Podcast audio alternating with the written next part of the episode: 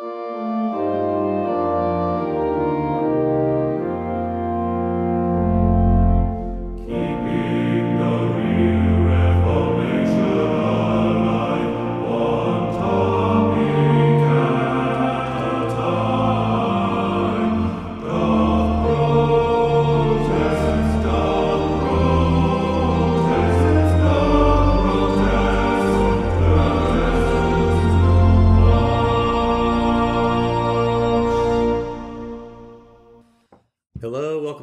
Protest Too Much. We have our friend Stephen back. Stephen Howdy. joined us.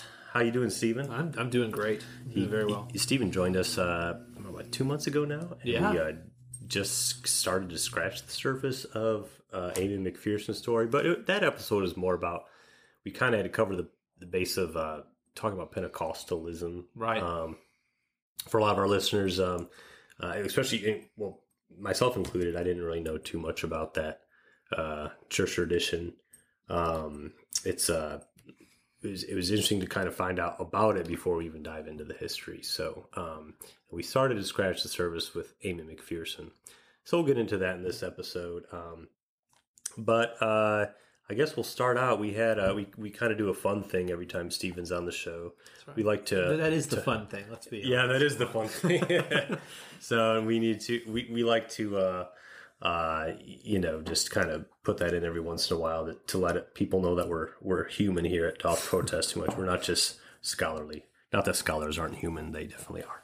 so, uh, what was our uh, topic? It was uh, the foods. Three foods you hate. a three. Okay, three foods we hate. Right. Yeah. We've done. Uh, we did an episode on favorite theologians, and Mhm. the beginning of this episode's on foods we hate. Yes. So, um, You wanna you, go do the, you do the honors, man. You're the Okay, great. Yeah. So uh, number one, and I, you know, hate is a strong word. I like a lot of foods. I'm not very picky, but there are some ways some foods are made that I, I just won't do again.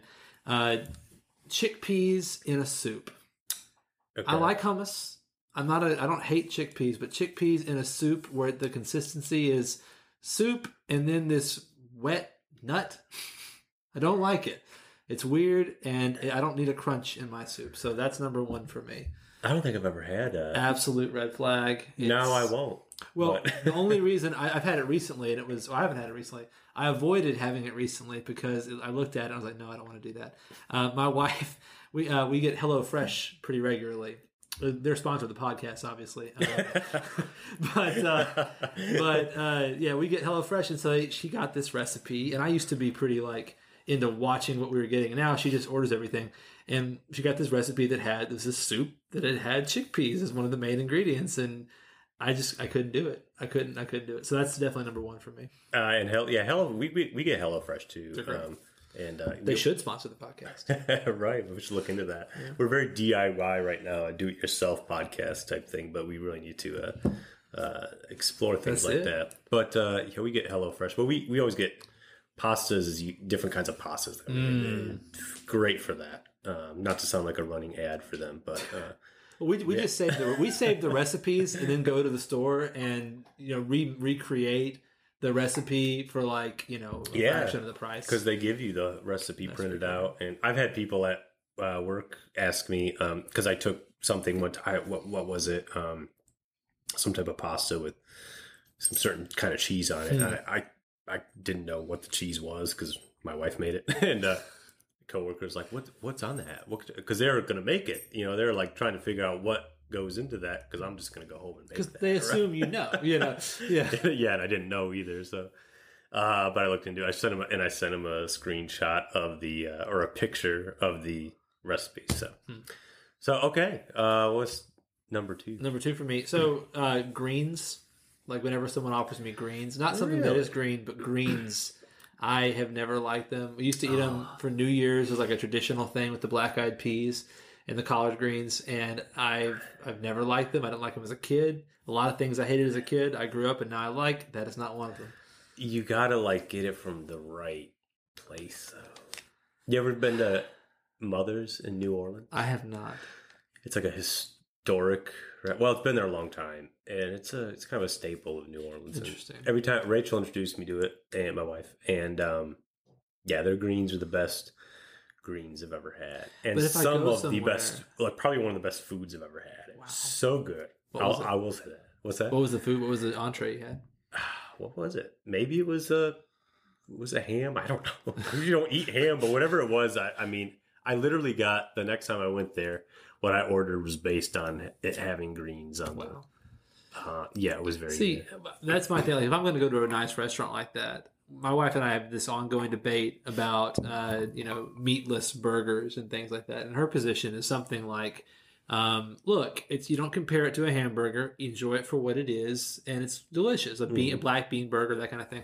But for me, if I'm somewhere that has burgers, I'm not gonna order a black bean burger. Right. I'm gonna order a burger. So that's Right. kind of if I'm gonna, if I'm at was it was a place uh, Mother's Mothers. if I'm at Mother's, I'm gonna get like a steak or whatever their thing is, right? Well, soul food. Is that their it's, thing? It's soul food, Oh, and so greens is part of that. know, They get it all, man. Just I'm just get a little, you know, little side Little of it of with the rest, and just try it. It's so good.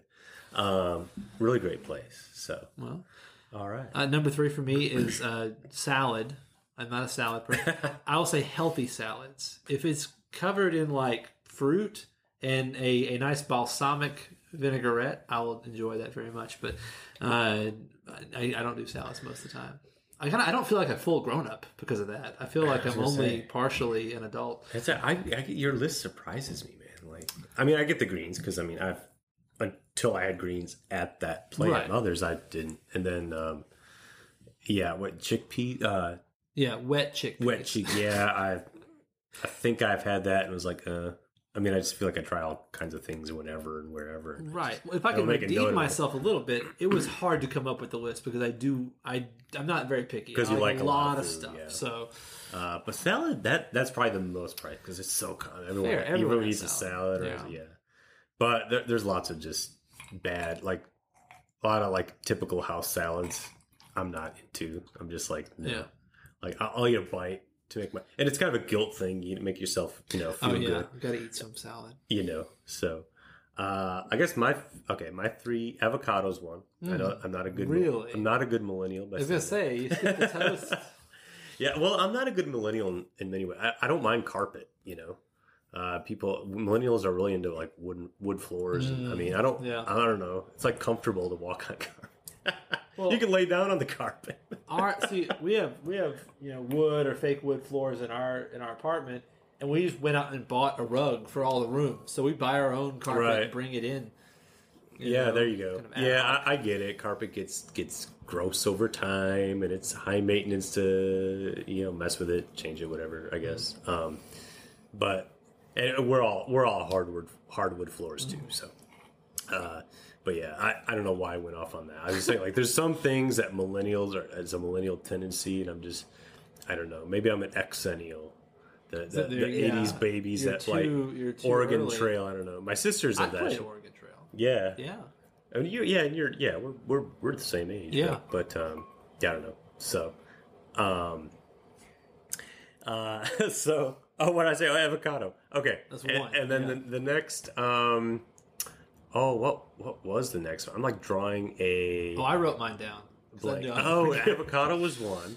but that's a good fat. Go ahead. Sorry. Okay, no, no, no. I'm trying to think. I like to, I did not write my three down, and I feel like uh, so silly. Maybe we should like go in, go into the, and then I'll remember. Just, yeah. I'll Let's, let's roll. Let's roll, man.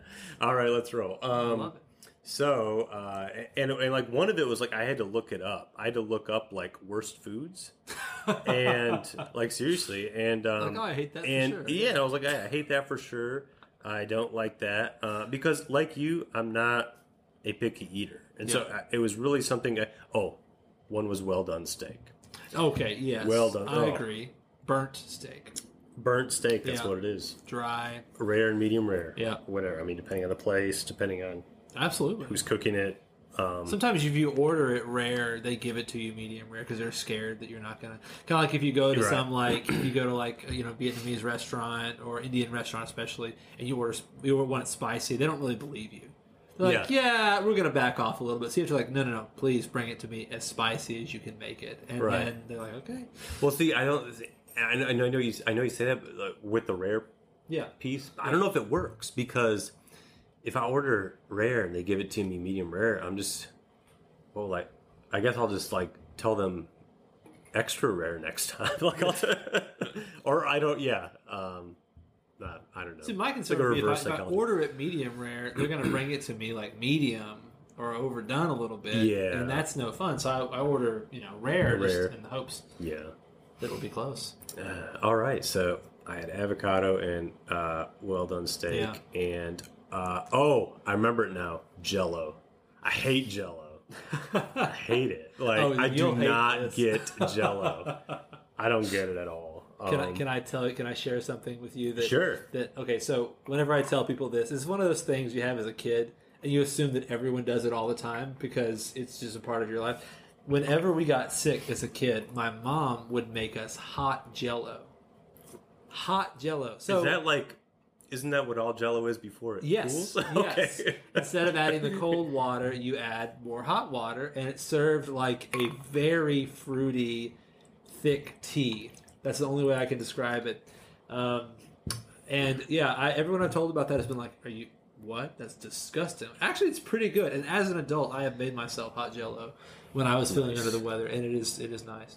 Nice. Um, so, uh, those are the three worst foods for each of us, and uh, we are also drinking whiskey right now. We might as well just Yeah, put that out there because I admitted that I confessed that in our a recent episode with uh, uh, Isaac from Mid- Miserable Offenders. Um, we, we were talking about how in our Pentecostal episode we, we just kept going on. It was our longest episode yet to the day. We, we don't intend this one on, on being that long. No. Well, we'll see. Uh, we'll see what the spirit does. and uh, and uh, he he joked like, "Oh well, when you're slain in the spirit, you just keep going and going." Mhm. Like, well, we weren't really slain in the spirit; we were drinking whiskey and just having a good That's time and laughing together. And it just turned into an hour and a half, and we just had to like wrap it up. So, uh, I get so on that note, we will totally move on. Um, so. We scratched the surface of Aimee McPherson. We talked a little bit about her early years, which so far I have to admit those are kind of my favorite years about her to read because she's um she goes through this atheist phase. I mean, she was like the biggest one of the biggest the biggest evangelist of Yeah. the early part of the 20th century, you know, before Billy Graham comes in mid 20th century she's the biggest one and, she's female, which makes it like all the more interesting, right? Because it was male dominated thing. And she also um but she, in her young years she went through a skeptical phase and an atheist phase and even like got in arguments with her pastor embarrassed her parents and family uh, at the methodist church she w- was raised in even though she be, went to become like a very big uh, evangelist and um, total like biblical inerrantist Mhm. really like there's um and how she went i mean it's just interesting that she went through a phase like that um so uh and there were some other things her early uh mission trip um and the death of her first husband to Mhm. malaria Yeah, who he was evidently fifty years old. I didn't realize. Oh, he was that married, much She older was than like her? not twenty, I think, and he was fifty. And they went to they went, yeah. the daniel mark epstein book which we'll make another show note for us in the previous episode he i don't i don't remember if i remember uh that age gap being mentioned in it I think I read that. I was reading through some stuff in preparation. and I want to say that I read that off the Smithsonian's website. They had a couple articles about it. So- okay anything else about her early years that No, I mean just the. I mean she was a she. You know went like I said, went the atheist phase, and to me, like I'm looking at like connections in her life, right? And she's always was always cutting against the grain and doing things Yeah. differently, almost almost to be different. right But and she didn't do anything like not like everything was 120 percent everything, yeah and uh, that that comes through once you get those few facts about her. The rest of her story makes sense. You know. Yeah, it's it's always an alpha personality, right? Yes. And even that early rebellious phase Yes. was a manifestation of that alpha personality. And I mean, you, you brought up the fact, you know, she's a, she's a female, and in that era, it wasn't, you know, there was no kind of girl power thing. Right. It was you're supposed to do these things, be a good wife, obey your parents, you know, don't cause trouble. Right. And she's a free thinker, and she's, you know, um, reading stuff, understanding, and has the the uh, the courage to question and challenge things, which. Mhm. You know, that's uh, that's just she's a very fascinating person for that reason. And entrepreneurial, right, in a sense. Um, Mm-hmm. And, you know, some of the big names in ministry more in the modern era, I would say, past century, have, have, have some of them have been like the entrepreneurial types. I personally, I've always, you know, struggled with that because I don't really consider myself uh, to have any like streak of that whatever in me, but. Um, but you know, uh, so she she had that, and that's um, she starts. I mean, she goes on these revivals. She she's all over the place in the country, uh, in the tent revival scene, which was a common thing. Uh, but she had a she got kind of a big following in that way. But she ends up uh, starting the Angelus Temple. Mhm. Uh, what was that? The early twenties. Yes, yeah, Okay. early twenties, and uh, it was massive. Like everything else with her, it was a fifty three hundred seat like auditorium. And you mentioned earlier that she was like you know a, a very famous evangelist. She was very famous. Full stop. Like she was more famous and more well known than a lot of movie stars and other celebrities at her Right. time. And it was because she knew that these like these uh, tent revivals were drawing crowds, and she just added that showmanship to it. Right. And when you add showmanship to people already coming, you know, then it's like, oh, this is interesting and new and fascinating, and you know, um, she didn't seem to have those uh, those guards up against like what people would consider to be sacrilegious or flashy. Right.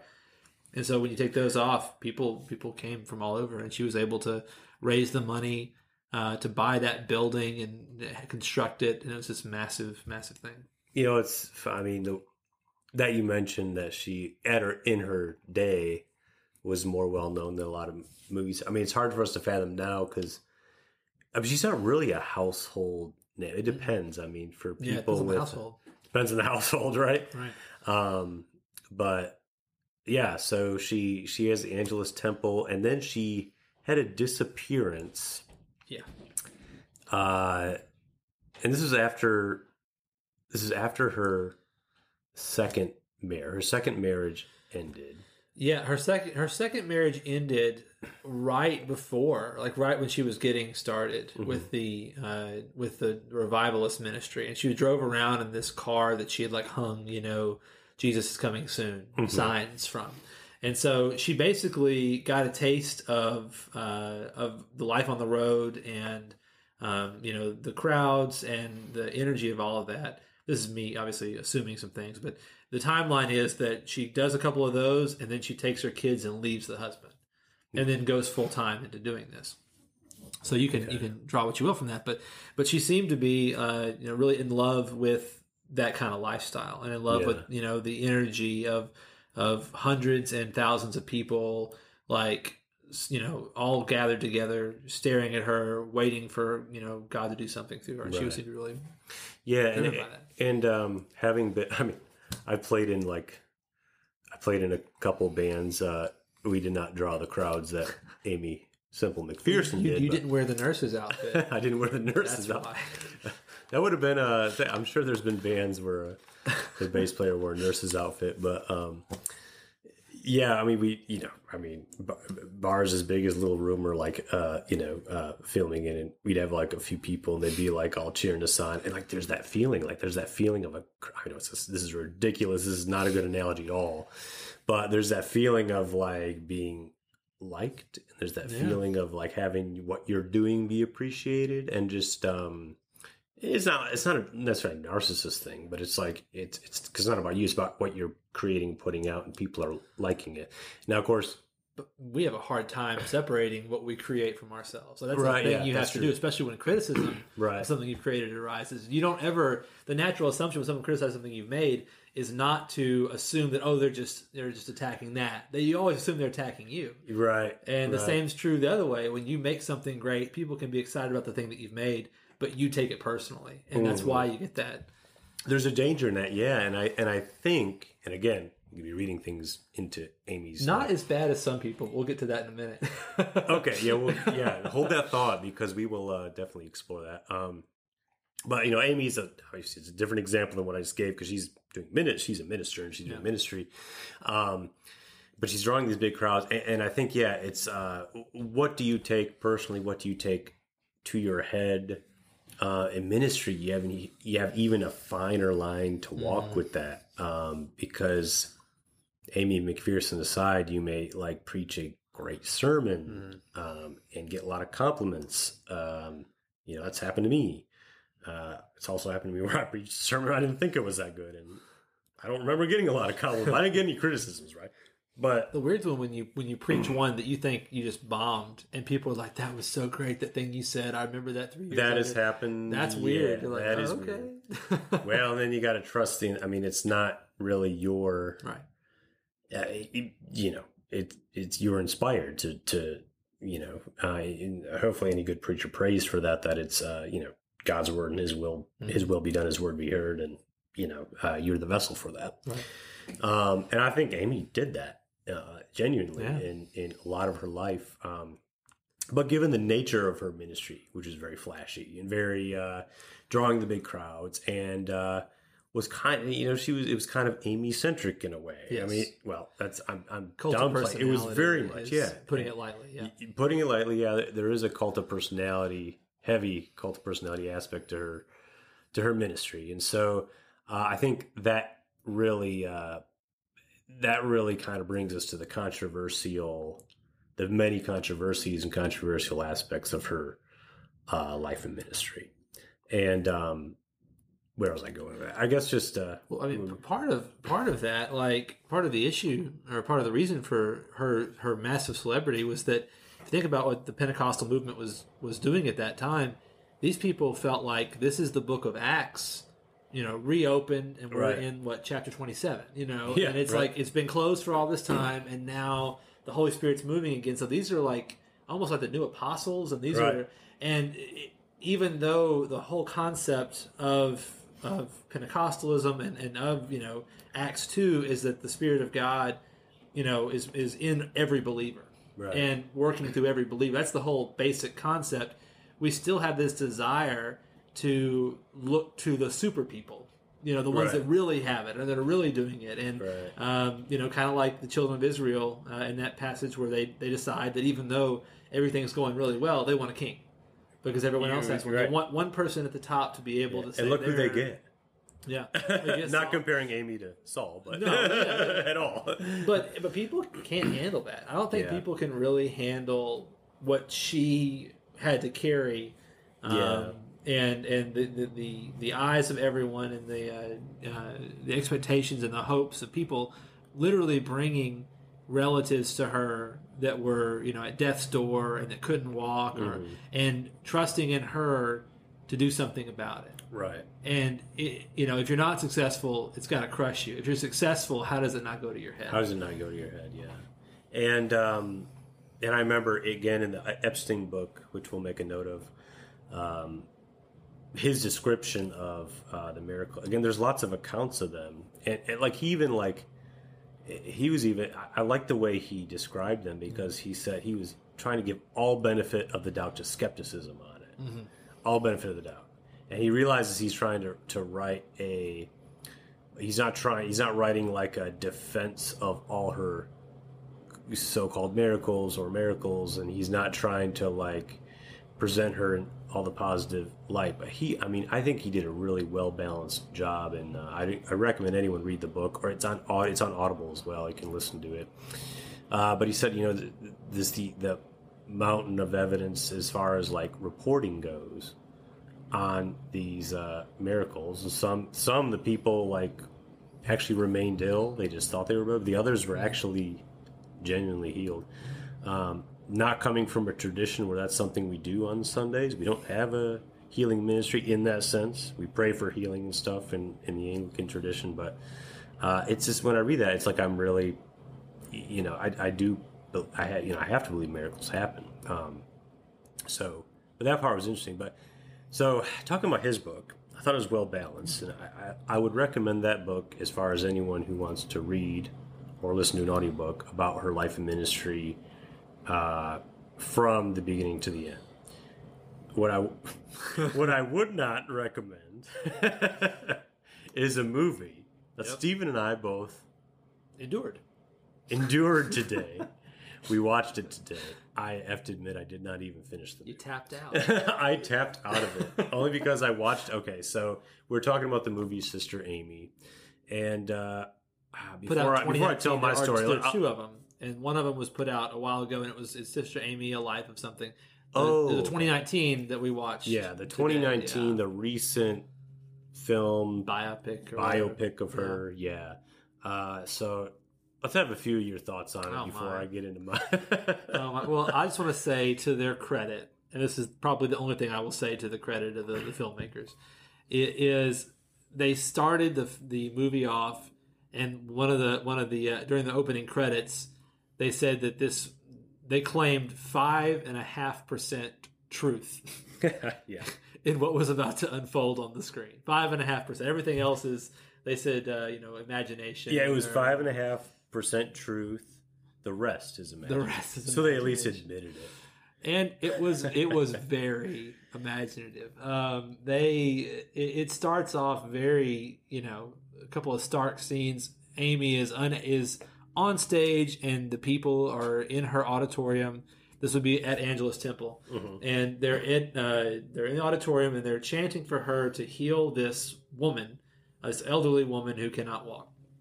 And she finds herself unable to do it. And you see the internal struggle. And she just changes the subjects and ushers the lady off stage and begins to sing a song.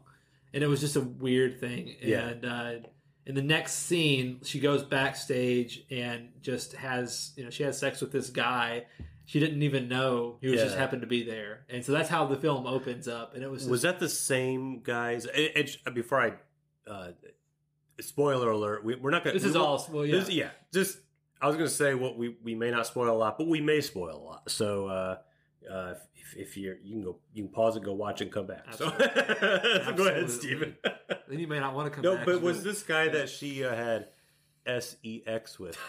You know, I'm I didn't know actually gonna. it was supposed We might have to put an X an E for explicit on Oh, this my. episode, which is fine. Which is fine. Uh, It's my- so- it would be my fault. Every, no, it's every podcast I listen to has an E because something pops up when I have to make it explicit, and that's fine. This will be our, you know, it's fine. This is, this is our after, after hours. this is our E episode That's for Doth. Protest Too Much.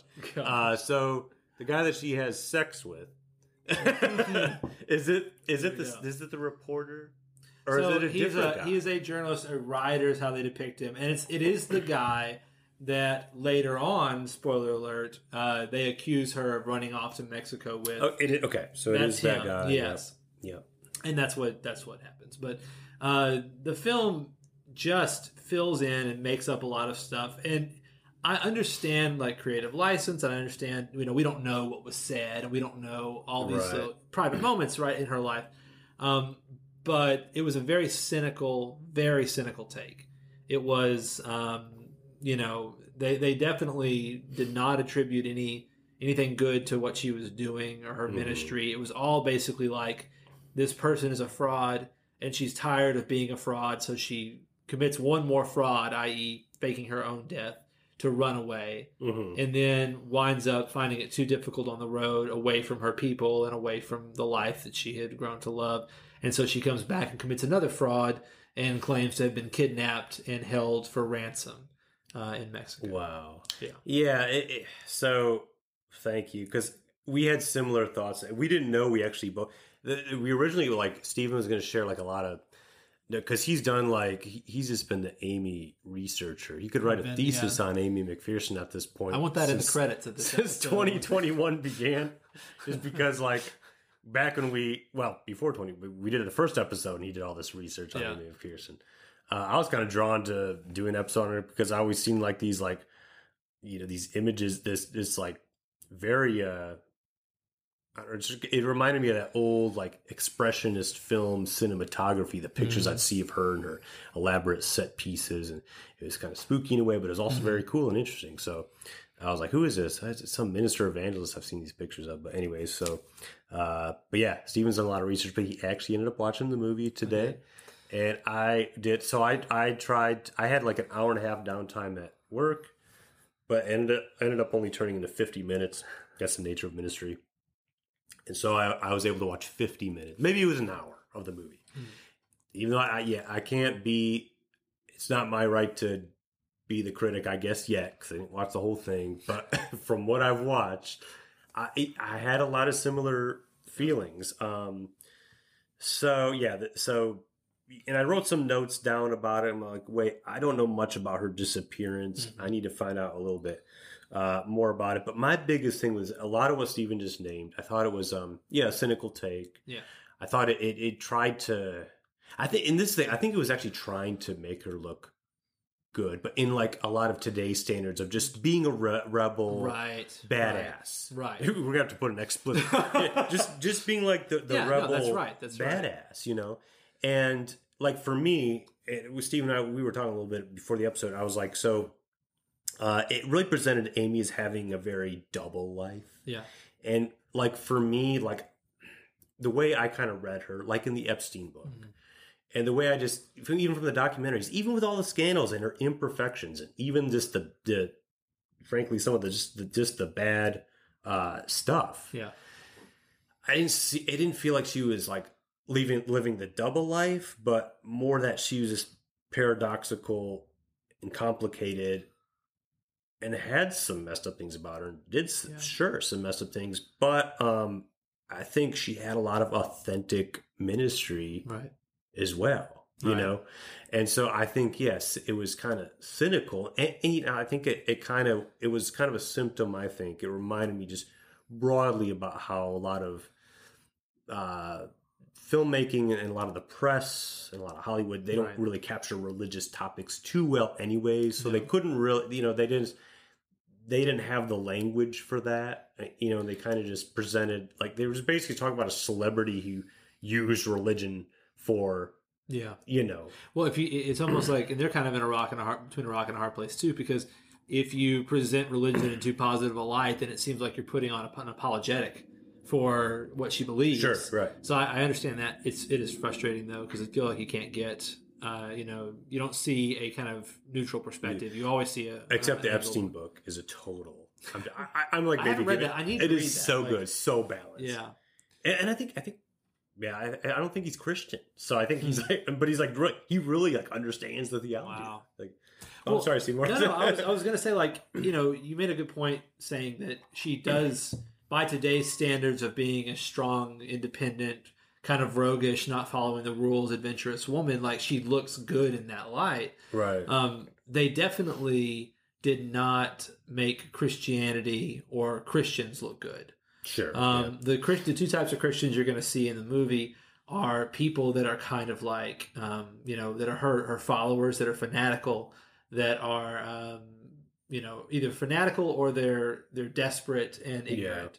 Or you're going to see the people profiteering off of their fan- fanaticism and ignorance. You know, i.e., guys like Billy Sunday. They did not Right. present him well. They did not present. they they didn't present the other- well, did they? Yeah, they didn't present any any Christian people as intelligent, reasonable. They're all either you know sheep or wolves, Right. and that's pretty much um, Very yeah. Yeah. Um no uh, yeah, and, and I think that dismisses the point so much of um I mean, everyone knows that human beings are complicated and everyone knows that we have different sides of us. And uh and, and I think religion speaks to spirituality speaks to that a, a lot right. more than we need to realize. And the, the Christian faith speaks to that a lot. Um, I just think of the, you know, the, the, we talk about people with scandals and controversies. We, the Bible's littered with people, everyone except for Jesus, Right. um, is, has, you know, a former life, something they leave behind, something they're not too proud of, something they're, uh, you know, ashamed of or have to come to terms with a flaw, you know, whatever, however, whatever you want to call it. So, um, I mean, and I think it applies. David makes her look like a saint. Yeah, I guess I mean, so, right? I mean, Murder and adultery and all sorts of other stuff. I mean, he, you know, the things we know about David in his life, uh, it it it. She didn't do things to that degree that were that that were that bad. She, David didn't murder anyone. Um, Aimee didn't murder anyone. I mean, yeah, sorry, Yeah, David, yeah. David, David murdered. Aimee did not. Yeah, Aimee, Except- except that's what I was getting my head. of- My brain was racing in the movie. Spoiler alert. I mean, we've already said that, so I mean, you shouldn't be surprised now. Um, but if you like this show, you probably won't like the movie. So it's safe. you like this show, you won't like the movie. That's right. Yes, if you're a doth protest too much person, you are not a 2019 Sister Aimee movie person. Uh, there were, but yeah, you mentioned there was a 2006 Sister Aimee movie. I guess Yeah. I'm I'm a little curious to see that. I heard, or sorry, I saw that there was a 1976 movie called Yeah. The Disappearance of Aimee. The Disappearance of Aimee. Okay. I don't think it's. I think it just said Aimee. Hmm. Bette Davis is in it. I, I share a birthday with her, so I just so I've always We'll known. call her up. Let's do a watch show. We'll watch it together. We, need, we should know? watch Yeah. it. I heard it's made. Someone said it was made for TV, and I'm like, did they have made for TV? This was like 1974. I think. Right. Was there made for TV movies in '74? I guess BBC did movies in '70. I got yeah. Ah. But anyways, uh, Bette Davis.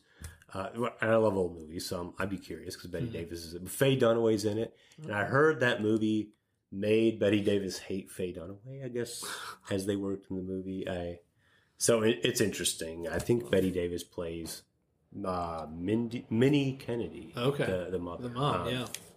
so, but yes, back to the 2019 film, which we've been talking about. Uh, there's yeah, there's a murder in it.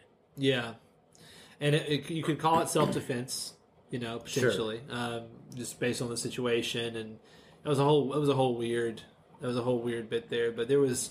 Yeah, just like uh, you know, uh, illicit relationships. Uh, she shot a guy in the chest down in Mexico, and, and then partnered up with someone who killed the other five guys. And Yeah, it was like it was a lot, a lot of liberties, license. a lot of creative license, and it's kind of bold. I'm, I, was, I was telling Stephen before, I'm like, man, if I, if I was like, you know, Aimee McPherson's grandchild around today, I saw this, I might be like, uh, wow, why'd Yeah. you like, you know? So I don't know. I, you know, people can may have different feelings on it. I was a little uncomfortable. And I was like, so really? we I was surprised. this. I was surprised. the whole thing, the whole the whole movie is basically shot timeline wise when she meets the guy that she runs to Mexico with, and then faking her drowning, and then being in Mexico, and then coming home. That's the whole movie, and the rest is shot through flashbacks um, to her ministry and all that kind of stuff. The previous husbands, Right. They do flashbacks, and then they do interviews that the police are conducting to figure out what's happened.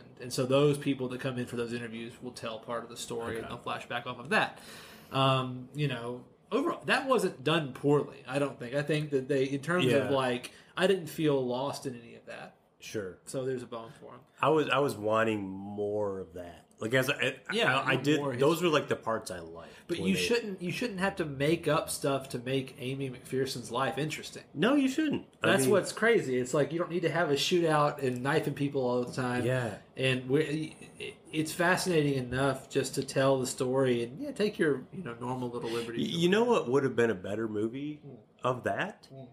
The court hearings after. You could have had a courtroom drama Look. of what was going on. oh my god! That would have been like better than Can I tell you something I learned today? By the way, you bring up the court. So there was a there was a court case afterward where she was charged with obstruction of justice because so many people were convinced or hiding evidence or fabricating a crime. So many people were convinced that she had faked the whole thing.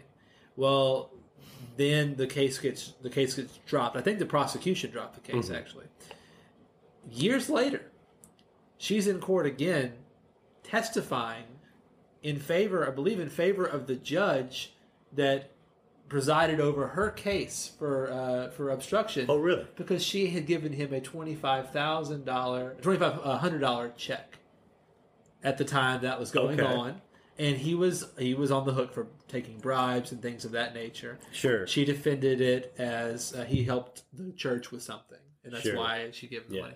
But I was like, oh, that made that adds another layer too of like she's paying the judge right. at the time.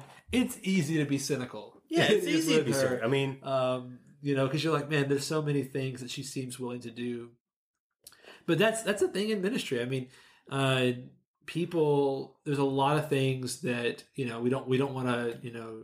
Uh, a lot of things people are willing to overlook for the sake of the ministry, right? And a Mhm. lot of, and then that, that's where some issues come in. You know, famous issues with, uh, with you know different, um, you know, with what with the Catholic Church and and what they're going Right. through with all that stuff. I mean, it's just trying to to to cover things up and make things go away for the sake of a greater good, right?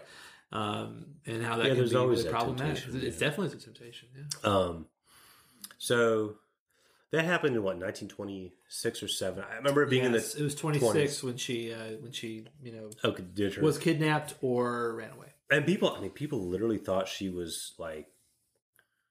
not raptured. What yes, eva- the evaporated. evaporated? Someone said. She because she was on the beach. Uh, this dis- when she disappeared for this Mhm. time, and and the movie showed it about being her in the desert. We don't know what happened, but she was on a beach last scene. Yeah. She disappeared. Yeah. So evaporated was that? That's what was one of the people said in the movie. Again, could have been could have been made up, but they thought that either either she had died and God was going to bring her back to life, like resurrect her, right. yeah, or Which kind of shows there was some fanatical following. Oh, there. yeah. I mean, or she was like taken like Enoch or that kind of thing, where she just was no Right. more.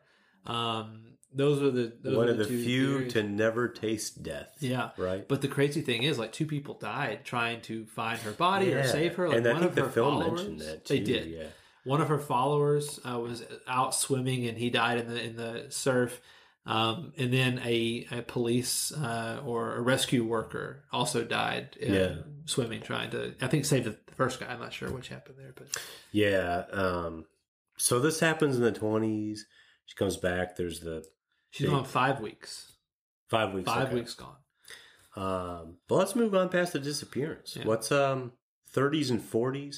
When did she she died in 51 or Yes. Uh, that right? I'm trying to remember the date. That's that's I feel like it was that the seems early right. It was the early 50s, 50s.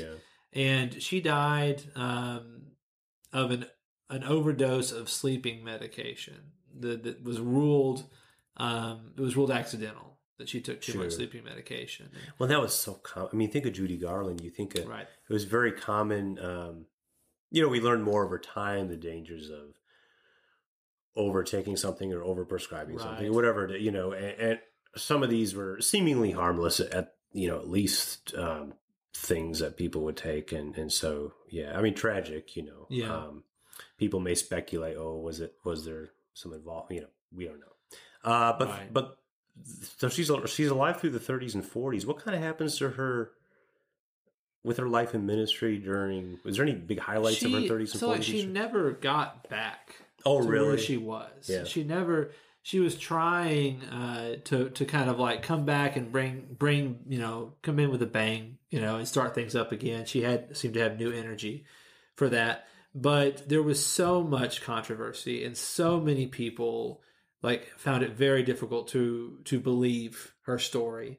Um, and when you have that kind of doubt thrown into it, you know, if if her magic was that she was viewed as like another apostle or Mhm. as this you know superhuman super christian you know super spiritual person and you have those kinds of you can't have that kind of doubt Sure. and have a following like she. Well, the fallibility is shaken, right? yes I mean, and and anyone when you step out uh and you've first of all we all have the tendency to once we believe something once we hold a, a view or hold a belief we want to hold on to it we want to keep holding Right, on to right. it and we have that moment of like you know oh man um, you know i i voted for them at this point but now i don't like what they're doing but do i do i continue supporting or do i say eh, i'm going to back off on the support and just admit that maybe i was wrong there? Like right. that's a it's hard to do and we want to we want to not be wrong. And so you have people that maybe in their heads were having a really hard time.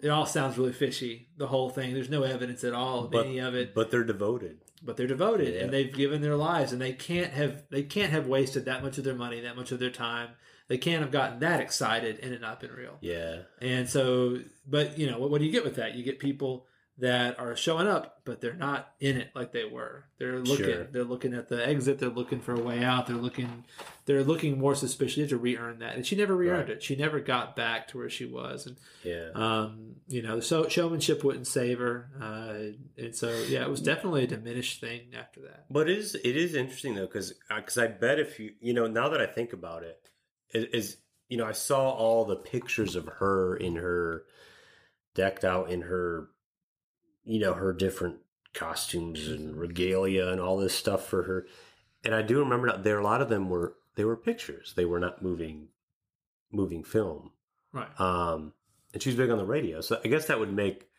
the history lines up with that. If she kind of never quite came back after the late 20s, Yeah. sound movie, sound picture comes in 1929, 30, 31. So I, I guess that maybe explains why I haven't seen too much. There definitely is video footage of her doing her sermons and her Yeah. shticks, I guess, in a way. But yeah. uh, I guess it's not too plentiful because I guess I haven't seen too much of it. I'd say it's more so audio recordings. Right. Yeah. Right. Yeah. and she was she was she had purchased or had acquired a, one of the you know first licenses to do a television broadcast or early broadcast like Mhm. that. She was on the cutting edge of everything her whole life, Right.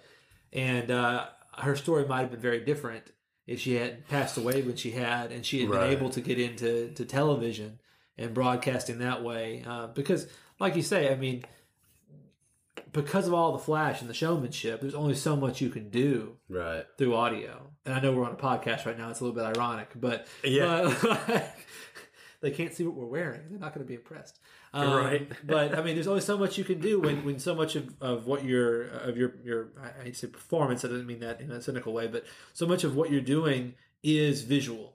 Right. And, uh, and you're doing it on the radio. Yes, people are listening to what you're saying, but they're not getting the full effect of it. But And yeah. if she had been able to, to, to, if she had survived and gotten through to that and maybe been able to reach more people with what she was doing, Sure. we, she might be even more of a household name Yeah. now. Well, I'm sure her even her audio drew. I mean, that was back in the day. People would hear it and want to go see it. Um, True.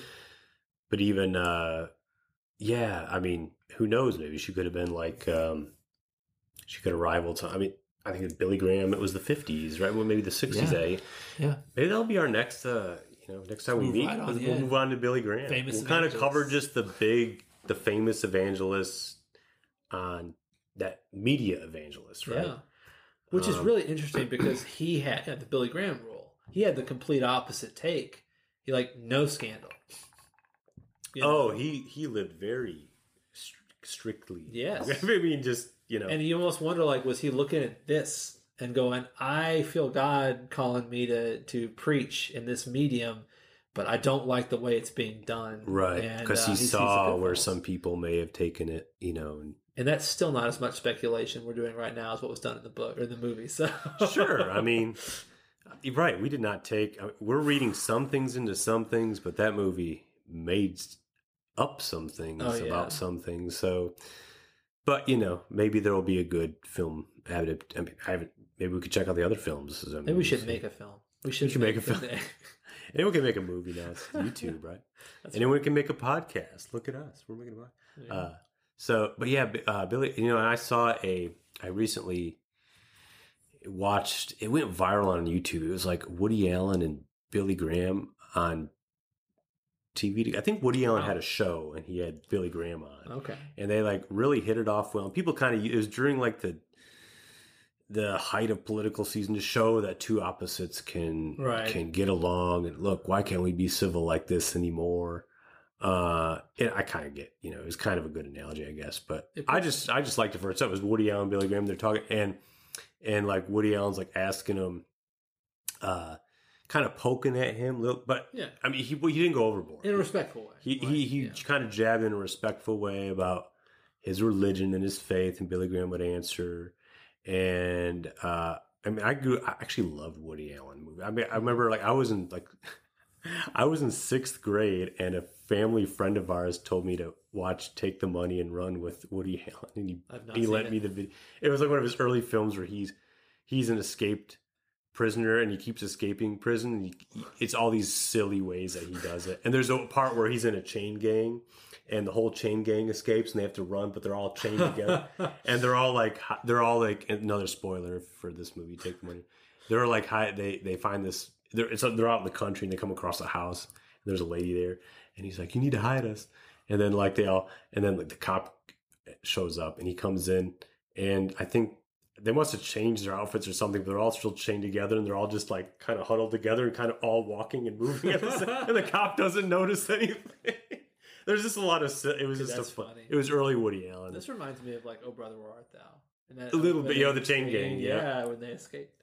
and uh, so that was. But anyways, yeah, Woody Allen and Billy Graham. I never knew they had like an interview together or talk together, you know. But it was a really like, yeah, we could do like a Billy Graham thing in the future. Just roll in, just roll the timeline down. Yeah, roll it. Just and you know, this is a big thing. I mean, if we're doing a Protestant history podcast, Mhm.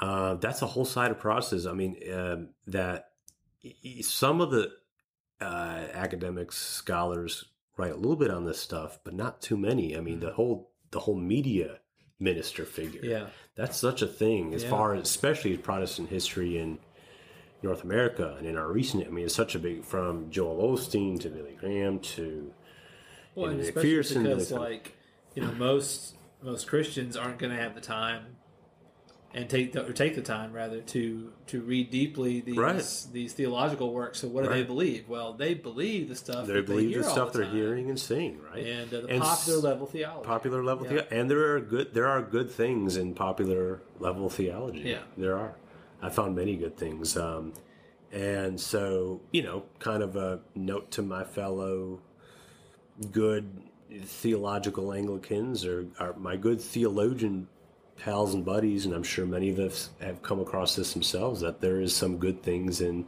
in popular devotional material and pop pop theology i guess you could say popular religion. Um, and a lot of those people are well are well versed in scripture in ways uh, that are you know it, more than some of the people that you know some some of the scholars right?